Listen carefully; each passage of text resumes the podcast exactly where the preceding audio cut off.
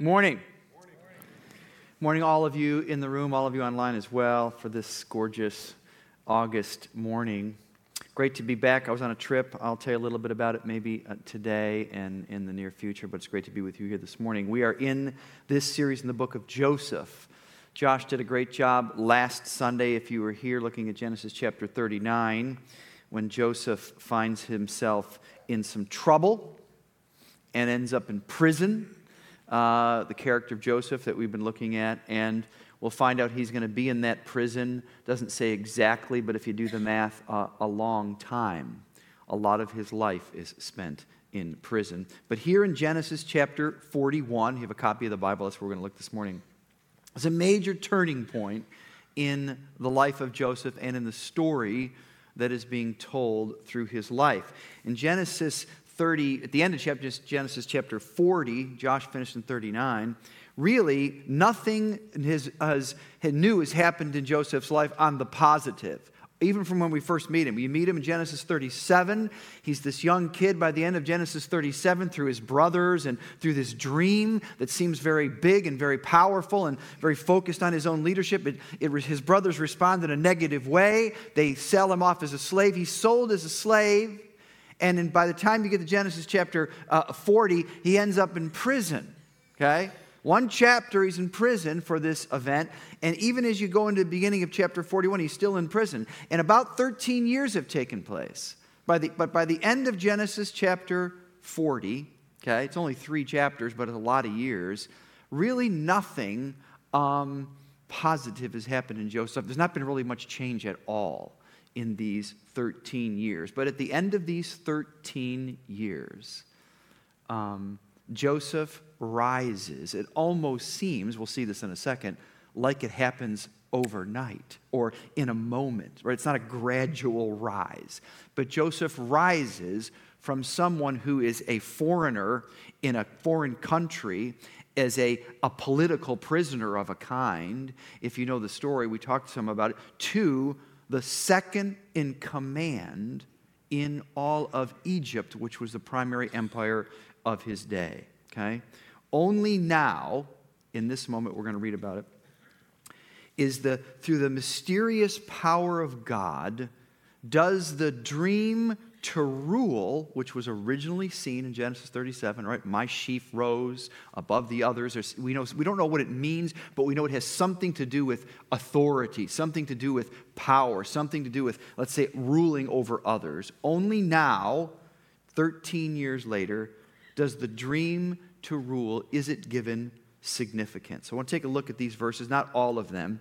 Genesis chapter 41, and a message titled, the rise. Genesis 41, some selected verses beginning in verse 1. Follow along as I read. When two full years had passed, Pharaoh had a dream.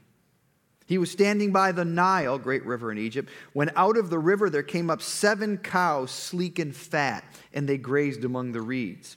After them, seven other cows, ugly and gaunt, came up out of the Nile and stood beside those on the riverbank. And the cows that were ugly and gaunt ate up the seven sleek, fat cows. Then Pharaoh woke up. He fell asleep again and had a second dream. Seven heads of grain, healthy and good, were growing on a single stalk. After them, seven other heads of grain sprouted, thin and scorched by the east wind. The thin heads of grain swallowed up the seven healthy, full heads. Then Pharaoh woke up. It had been a dream. In the morning, his mind was troubled. So he sent for all the magicians and wise men of Egypt. Pharaoh told them his dreams, but no one could interpret them for him. Verse 14. So Pharaoh sent for Joseph, and he was quickly brought from the dungeon. When he had shaved and changed his clothes, he came before Pharaoh. Pharaoh said to Joseph, I had a dream and no one can interpret it. But I have heard that it is said of you that when you hear a dream, you can interpret it. Where did he hear that? We didn't read it. Genesis chapter 40. Joseph was in prison. Some of you know this story. And while he's there, elevating and, and, and rising even in prison under the warden's uh, leadership, Joseph hears the dreams of in, in the king's prison of two of the king's servants the butcher and the baker. He hears their dream and he interprets their dreams, and those dreams come true exactly as he said, but of course they forgot all about Joseph, right? So one of them was ended up being killed. One of them ended up rising back to his place of leadership in Pharaoh's uh, uh, uh empire. But they never they forgot about Joseph. The last words I think of Genesis 40, Joseph said, "Don't forget me." Well, they did forget him.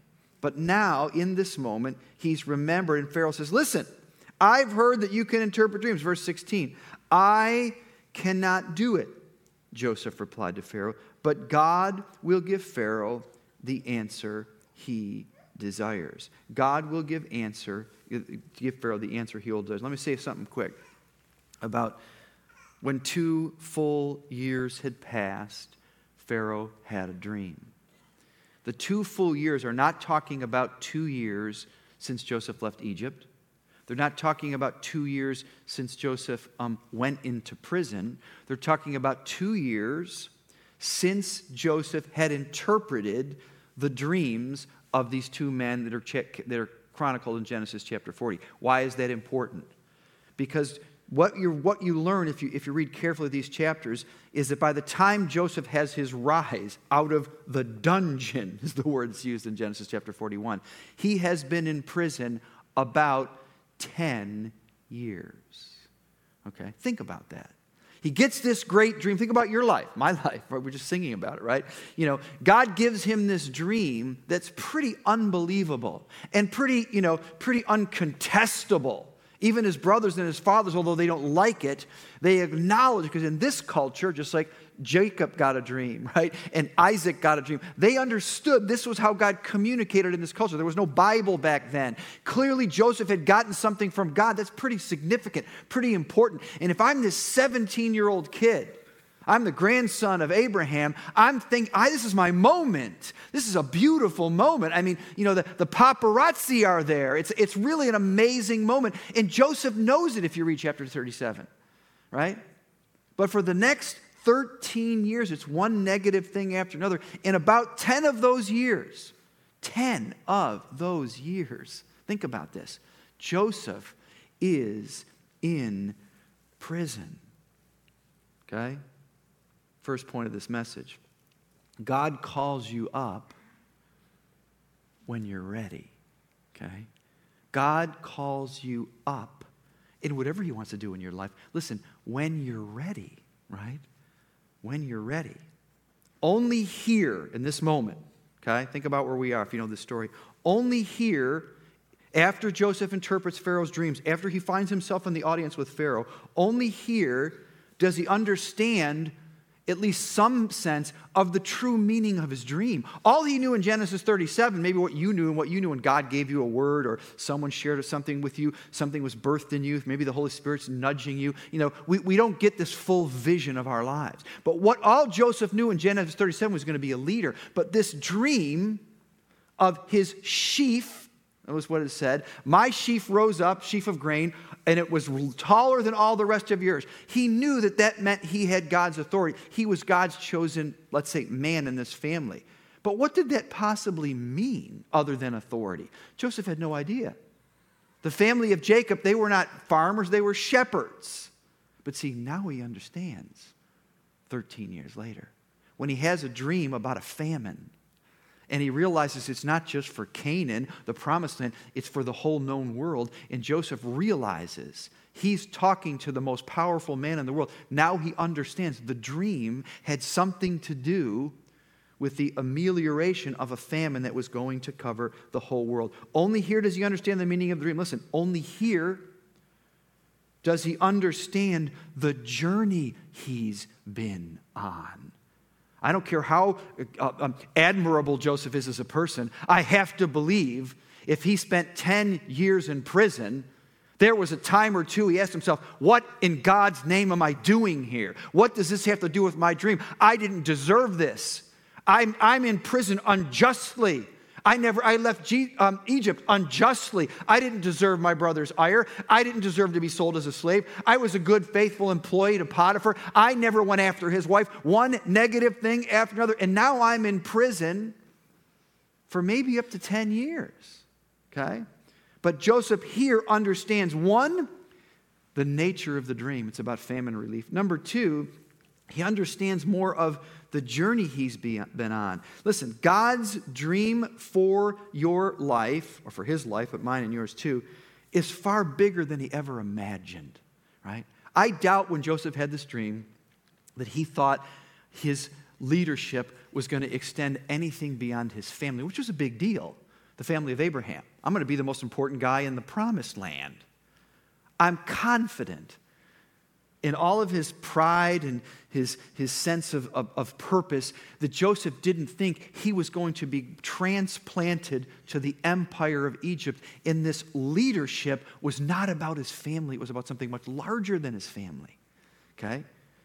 He understood the dream was much bigger. God's dream for his life was far bigger than he imagined. But to achieve it, here's the point he needed to grow up in ways he could have never seen and he would have never signed up for. See, this is why some of us don't say yes, right? Or we quit in the middle of the first quarter of our lives, in the middle of the second quarter of our marriage. We quit because we don't understand that that calling, that purpose that God has for you, He has to grow you up to be able to accomplish it. God doesn't just rain down the money, the gifts, the talents, the wisdom. You have to, it has to be developed in you, right? It has to be developed in you. This was a season of development for Joseph. He needed to grow up in ways he could have never imagined or signed up for. Listen to the color commentary from the psalmist. It's one of these long psalms, just reading a couple verses. The 105th psalm, this psalmist is writing this long psalm about the history of Israel, and just in a few verses, he mentions Joseph. Listen carefully. 105th verse, 16th verse of the 105th psalm.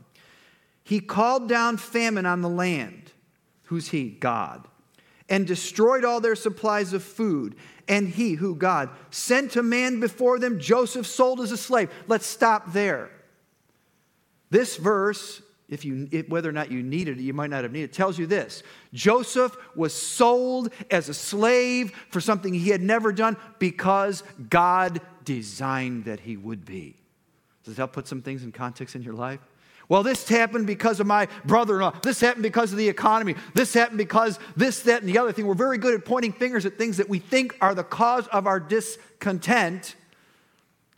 The Lord called down famine on Egypt, and the Lord sent Joseph as a slave. We need to stop complaining about our situations and look to God for what the lesson, what is God trying to prepare? Now, follow on. They bruised his feet, verse 18, with shackles. His neck was put in irons. Now, what's interesting about that verse to me is neither of those are mentioned in the book of Genesis.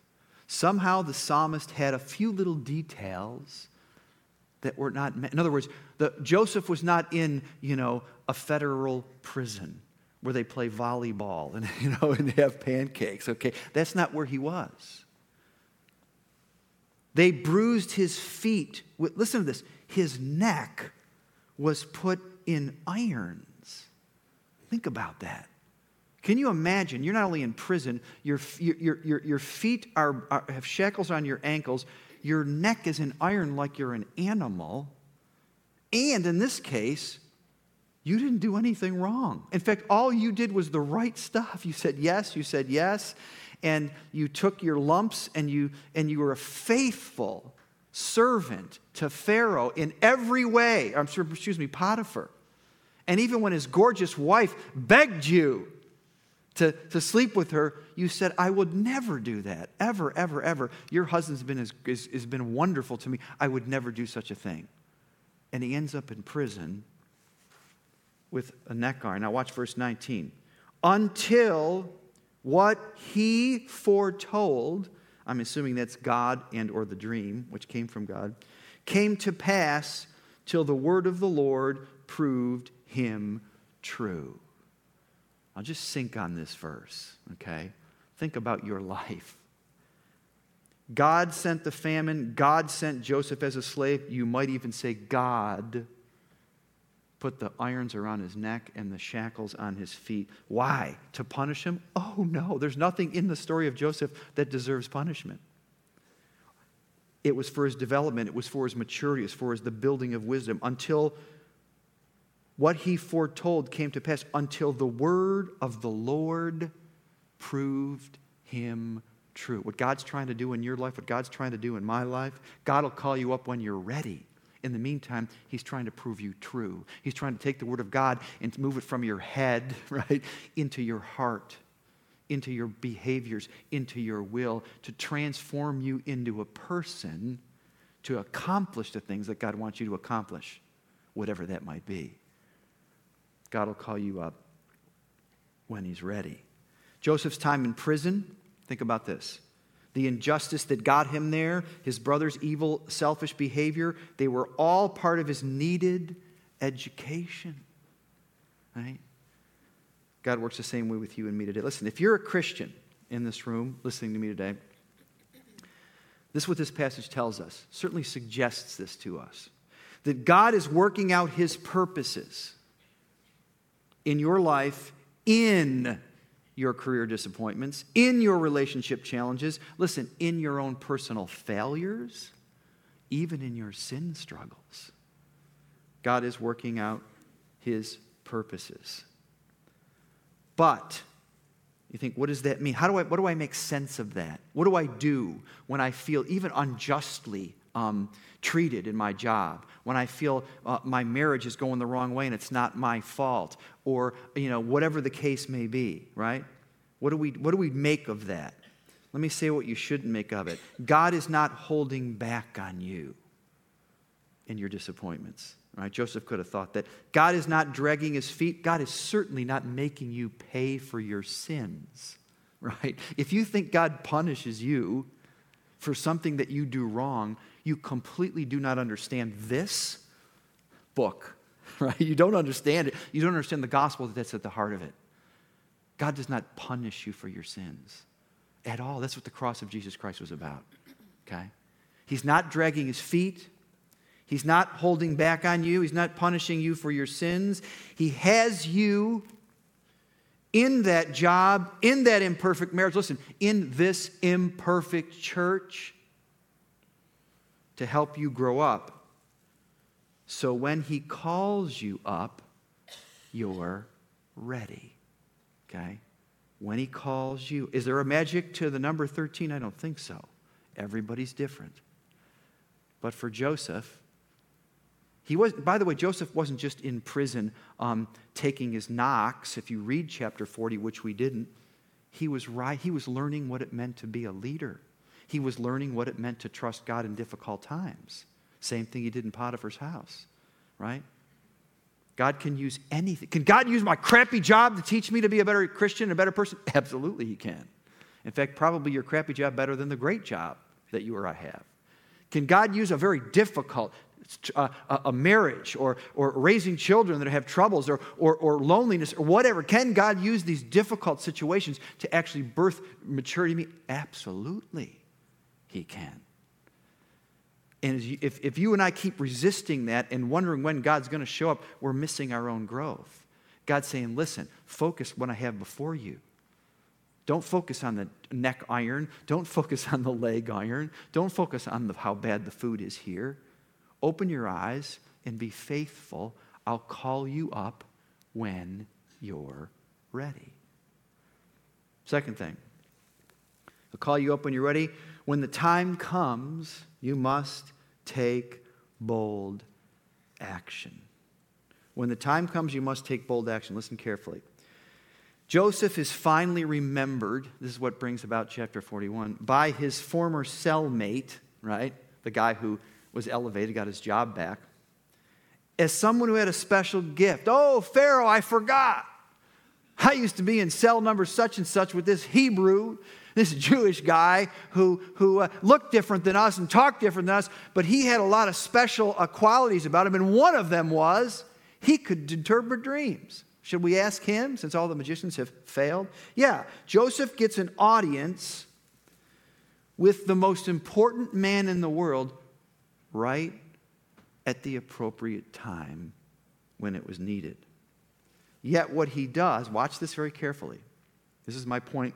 When the time comes, you must be willing to take bold action. Joseph actually doesn't do what Pharaoh asks, he does more than Pharaoh asks. All Pharaoh asks is listen, interpret my dream, read the x ray. You're, you're a specialist in, in, in, in uh, reading x rays. I don't know. I want to know what my problem is. Does this dream mean good news, bad news? Do I have cancer? Do I have, you know, something else? That's all Pharaoh's asking for. See, Joseph does more than that. He takes when, the time comes, Joseph takes action. He doesn't just interpret Pharaoh's dreams. He does do that. But watch this. He goes, he says, here's the interpretation. Now let me tell you what the remedy is. Let me tell you the answer to the problem that the dream reveals. Verse 33, Genesis 41. And now, after he's already interpreted the dream, I didn't read that. It's from God, it means there's a famine coming. Seven years of plenty, to be good times are to happen. We're to have more food we know what to do with. But at the end of seven years, that's what the, the lean cows and the, and, the, and, and the thin grain that eat up the fat cows and, and the thin grain that eats up the rich grain. This means there's going to be a famine. And when that famine comes, everyone's going to forget the good times. Everyone's going to forget all the years of plenty, and there's going to be no food, and the whole world's going to be starving. That's the dream. And now, Pharaoh, now he answers a question that's not being asked. Look for a discerning and wise man and put him in charge of the land of Egypt. Let Pharaoh appoint commissioners over the land to take a fifth of the harvest of Egypt during the seven years of abundance. They should collect all the food of these good years that are coming and store up the grain under the authority of Pharaoh to be kept in the cities for food. This food should be held in reserve for the country to be used during the seven years of famine that, the, that will come upon Egypt, so that the country may not be ruined by the famine. The plan seemed good to Pharaoh and all his officials. So Pharaoh asked them, Can we find anyone like this man in whom is the Spirit of God? Then Pharaoh said to Joseph, rhetorical question, Since God has made all this known to you, there is no one so discerning and wise as you. You shall be in charge of my palace, and all my people are to submit to your orders. Only with respect to the throne will I be greater than you. Okay? The transcendent purpose of God, if I can use that term, you know, transcendent, God's purpose in this famine, must be tied to historical action right? We are not here, I'm talking about being in church. We are not here, home. I hope you hope you read and study the Bible every day in your life. We are not here simply to learn about God. That certainly starts there. We are, lear- we are here to learn about God, to have the life of Christ in us, so that we might take bold actions in our lives and live a different quality of life. That's the point. See? That's the point. God will call you when you're ready, and then when He calls you, He wants you to take bold action. What Joseph needed in this moment, more than he needed skill, he'd never been a, a viceroy of Egypt, he'd never run a world food program, but what Joseph needed more than skill and even than imagination, there's a lot of imagination that came out in this thing right? He's got, the, what am I going to do? Well, Pharaoh, we need to do this. We need to, we need to look, we need to build storehouses. We need to collect grain. I don't even, can grain last that long? I mean, he needs some skill. He needs some imagination. But more than that, he needed courage. See? When God calls, God will call you up when you're ready. But then when the time comes, okay, you got to take bold action. You can't sit on your hands right? It's not just about learning, it's about doing, it's about becoming what God wants us to do. How does that happen? This is how I think it happens reading this passage. A deep confidence in God birthed a deep confidence in Joseph that moved him to bold action. That's why you have to be, if you want to call it, in prison for seasons in your life. Because you got to take these great truths God is love, God is power, He will never leave me or forsake me. You got to take these truths and you got to bur- you got to burn them down into your heart right? You have to, you have to, they have to find a way, right? And the only way they find their way is that through challenges, through difficulties, where you learn to trust God at deeper and deeper levels. Okay? That's what had to happen. And as Joseph grew a deeper confidence in God, that grew a deeper confidence in himself, and I mean that in the best of the ways, so that when the time came, he could take action. Okay? I mentioned to you last two Sundays ago, I was taking this trip to Kosovo. Won't go over all that story again, but I, I did say to you it was a major turning point in my life 20 years ago, major turning point in my life. And perhaps like Joseph, as I was thinking about it this week, my going back there was kind of my time to go back kind of to my a prison time, right? Now, when I say prison time, I don't want to think Kosovo was a prison time, but it was a very difficult environment, a very difficult situation of which I had to learn some very hard things. It was not only one of the hardest things I've ever done, it was by far, up to that point in life, the hardest thing I ever led. I wasn't just there as a spectator. I wasn't there to take notes as a journalist. I was there leading a program, did include food and stoves and houses. It was a program. And there was all kinds of conflicts and all kinds of, um, you know, um, troubles it, with the people we were working with and even in our own lives and, and, and a, lot, a lot of, you know, um, you know uh, just bad behaviors and unclear things about money. It was a very difficult time. But it was a time of tremendous learning for me. The hardest thing I've ever done, the hardest thing I've ever led. But I'm confident. I didn't know this when I left there 20 years ago. Um, anything of significance that I've done since then came out of that learning experience. For almost four years to the day, when I left that great experience, I was on a candidating visit for Browncroft Community Church. And I can remember those days. You know, it was fun. It was like a long weekend, and I spoke on Sunday and this and that. And I probably had many conversations. You could probably come up to me and say, We had this great conversation. I, I don't even remember it. Okay? Many conversations that I didn't remember because I didn't know anybody. But there's one conversation I will never forget. Okay, that was 16 years ago. I will never forget. I think I'll, I'll remember this till the day I die. And it was a conversation because of the impact this conversation had on my life and on that decision.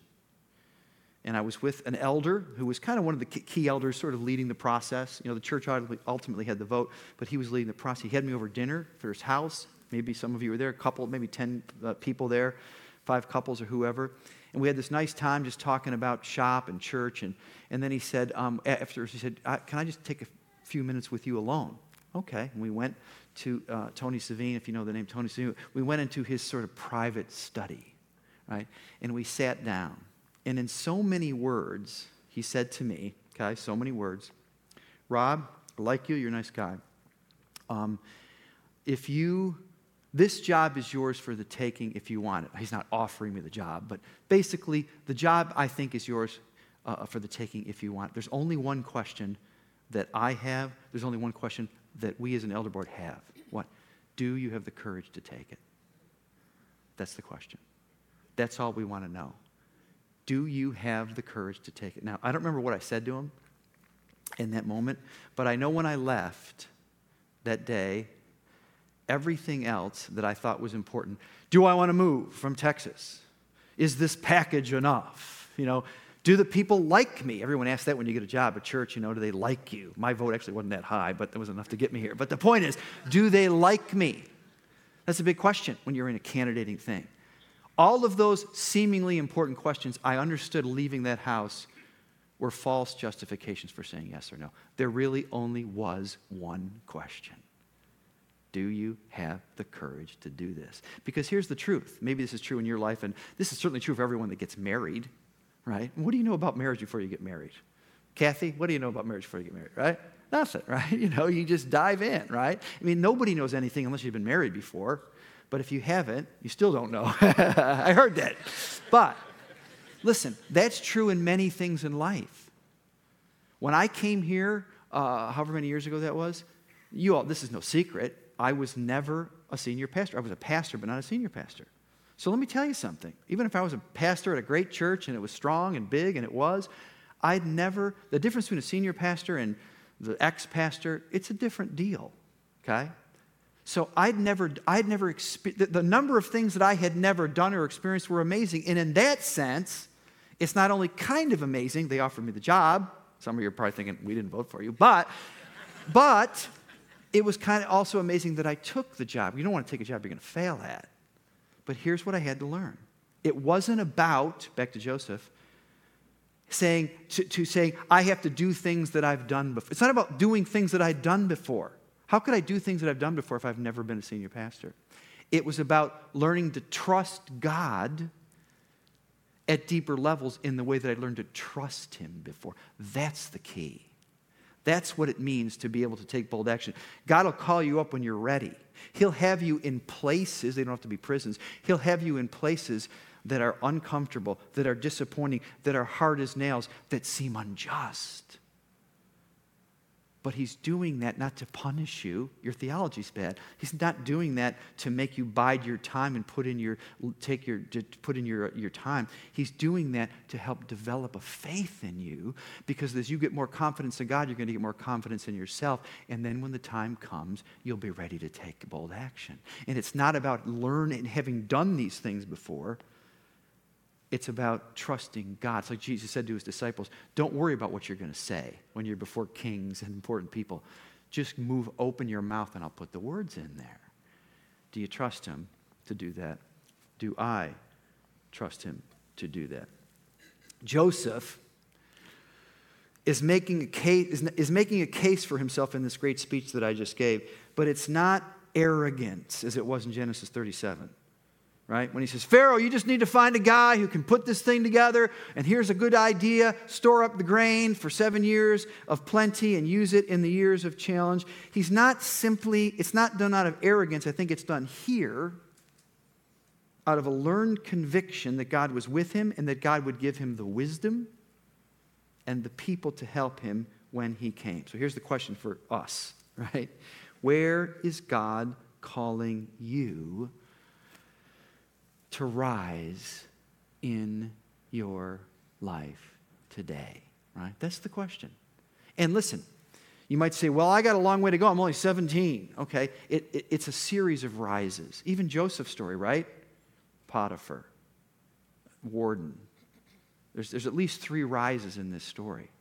But the question is wherever God wants you to rise ultimately, you're not going to get there from where you are now. You get them, you get there from where you're going in your next rise. Am I making sense? Right? Joseph would have never gotten to um, the king's prison if he hadn't been a servant of Potiphar. He'd have never gotten to Potiphar, believe it or not, if his crazy brothers hadn't sold him to the Midianites. Even though those didn't feel good until the last one, each one of those was a rise, okay? And God was doing a work. So I have a couple questions for you to end this time, okay? Just think about this. Some of you feel like maybe you're in a prison of a kind. Maybe that's a bad metaphor, but you're in a place that you feel like you don't deserve to be in. You feel like it's very disappointing. You feel like it's hard, okay? You feel like it's hard. My, my, my challenge to you is this God is not judging you, God is not dragging his feet. God is trying to deepen you. And my encouragement is don't focus on the leg iron, don't focus on the cranky boss. Be faithful because God can do something in you. And when He's ready, when He's ready, even from a dungeon or a troubled marriage or a stuckness in your job, God will call you up. Second thing is, others of you, I would say, I hope, God is calling you up. There are opportunities before you. Do you see the opportunities before you? And are you ready to rise and go for it? What did I say? You know, when the time comes, you got to take bold action.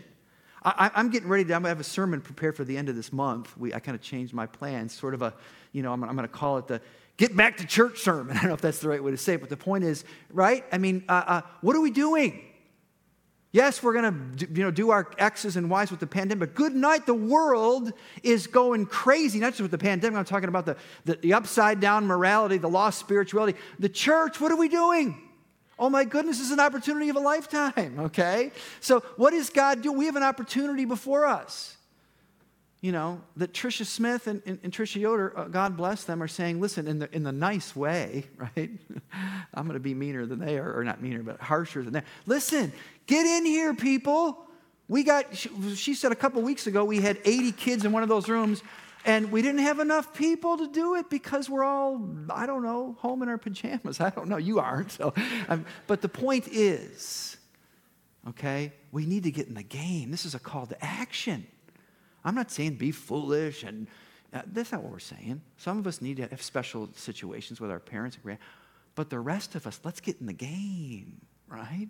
Some of you, your call to action, the opportunity, good night, please sign up. We need you in family ministry. I'm looking for, I don't know, who knows what's going to happen, Delta thing, et cetera. Listen, I'm hoping there's an empty seat in this room in September. Let's start a third service. Let's get going, right?